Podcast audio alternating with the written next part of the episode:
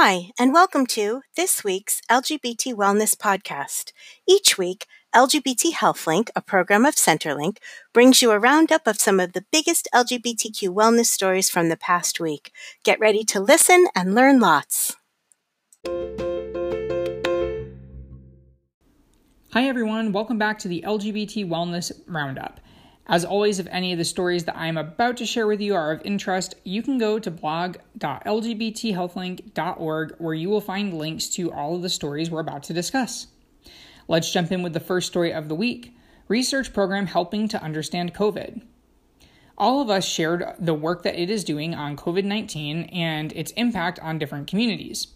All of Us is a national medical research program that individuals can join to help make medical research more inclusive of diverse populations. They've been doing a lot to reach out to the LGBT community because we know that LGBT folks are not included in a lot of uh, general health information that's collected. For example, cases around COVID or other things like cancer databases and a lot of different sources of health information. So the All of Us program is one way that the uh, that the federal government is working to gather more health data so that we can really look at different populations who may not be included in all these other um, instruments that we have to understand health. Anyway, with respect to COVID, this new uh, infographic shows all the work that they're doing um, around the pandemic. One thing is testing the blood for antibodies, which basically um, allows um, researchers to see, you know, even if someone didn't have symptoms, didn't even know that they had the virus, they're able to go back and look and see, you know, do they have antibodies, which means that they did have the virus. Another step is surveying how things like housing and food security have been impacted for people as they make their way through this pandemic. Finally, they're also looking at health records to kind of understand how COVID impacts people differently and to try to see why some people, you know, really suffer um, with a lot of symptoms or, you know, even unfortunately with death, while other people are able to, you know, get by relatively um, easily or not even notice that they have the virus. So, really, a lot of interesting research that is happening that it really touches on a lot of the things that we've been covering on the blog the last few months. And the cool thing is that you can participate yourself and help contribute to this body of research. So, if you're interested, just go to joinallofus.org.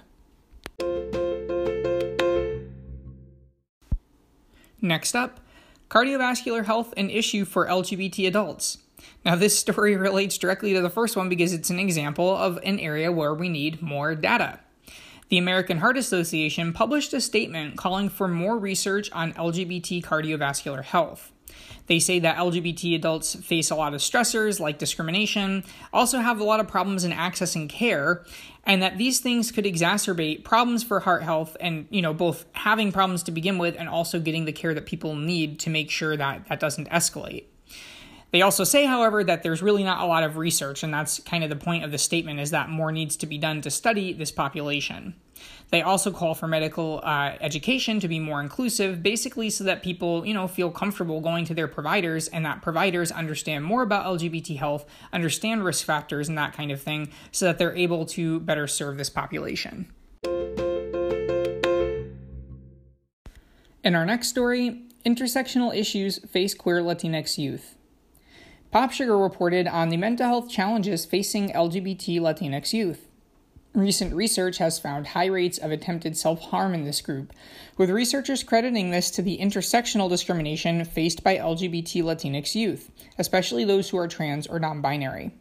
Fears surrounding immigration issues, for example, either relating to someone's personal immigration status or that of someone close to them, was a major factor in suicide attempt risk for queer Latinx youth, which shows that, you know, all of these identities are, are overlapping and intersecting for youth of color and that you know we can't kind of separate their lgbtq identities from their uh, identities as people of color when we think about what are all the stressors, like what's going on that is making it hard for these youth to cope and to have good mental health.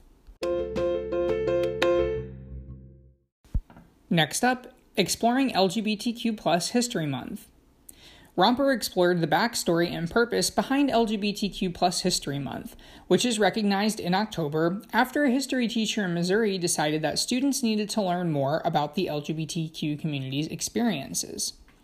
Learning about one's own community's history is also a protective factor for LGBT youth that reduces the toll of stress and discrimination on their health. So it's really something that's good for, for non LGBTQ students because it teaches them about others and kind of opens up their minds, makes them less likely perhaps to, to bully those youth or to treat them differently. And then for LGBTQ youth, seeing themselves reflected in the classroom is also really important. So, really, it benefits everyone. Our next story looks at applying HIV stigma lessons to COVID 19. UNAIDS published a new report that applies what advocates and researchers have learned about reducing HIV related stigma to the COVID 19 pandemic. The agency points to issues of discrimination that have been happening during the pandemic, such as xenophobia, as well as the targeting of vulnerable populations for supposedly violating uh, different rules regarding the pandemic, and that includes LGBT folks as well as others, such as sex workers. And basically, they're saying that, you know, we can look at what we've learned from HIV related stigma over the past several decades and what's been successful in countering that to uh, inform what's going on during the COVID 19 pandemic and future public health crises. And finally, for this week, HIV among queer Latinx men. The CDC published new information about gay and bisexual Latinx men, including that they comprised 21% of new HIV cases in 2018, which is a hugely disproportionate number given their size of the total population. Remember, this isn't just Latinx individuals, it's gay and bisexual Latinx individuals. Two in three of these cases were among queer Latinx men aged 13 to 34, indicating that the burden of HIV was particularly pronounced in Latinx youth and young adults.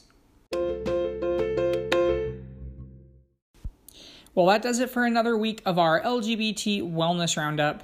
As always, if you want to read more about any of the stories we just shared, go to blog.lgbthealthlink.org where you will find all of the links that you need. Stay well and tune in again next week for another edition of the Roundup.